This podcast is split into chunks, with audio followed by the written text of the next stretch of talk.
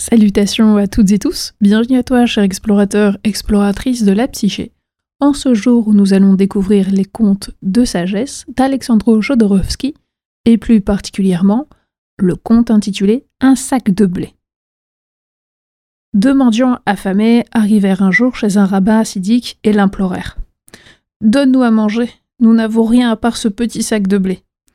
Le rabbin, aimable et prévenant, les invita alors à sa table.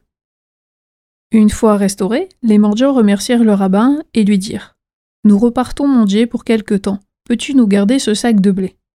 Celui-ci accompagna les deux hommes à la porte, leur rassurant qu'il en prendrait le plus grand soin.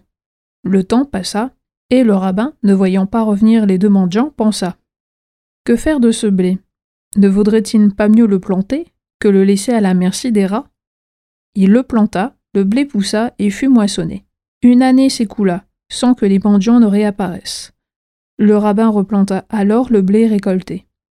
Plusieurs années passèrent, ainsi, et au fil des moissons, le blé remplit tout un grenier. Enfin, les mendiants réapparurent, un jour, plus pauvres que jamais. Comme la première fois, ils l'implorèrent de leur donner de quoi apaiser leur faim. Le rabbin les mena alors au grenier, et leur désignant l'énorme quantité de blé entassé là, leur dit Prenez possession de votre trésor. Pour entrer en possession d'un tel trésor, nous dit Alexandro Jodorowsky, il faut travailler, utiliser ses ressources, utiliser ce que l'on a.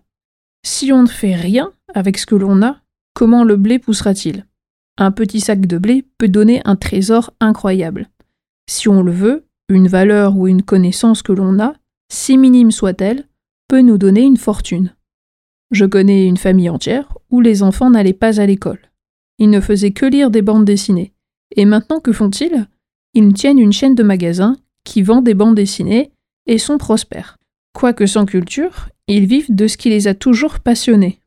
Alors, quelle est la petite connaissance que nous n'avons pas encore semée? Merci à toi, cher explorateur, exploratrice, pour ton écoute, et on se dit à très bientôt.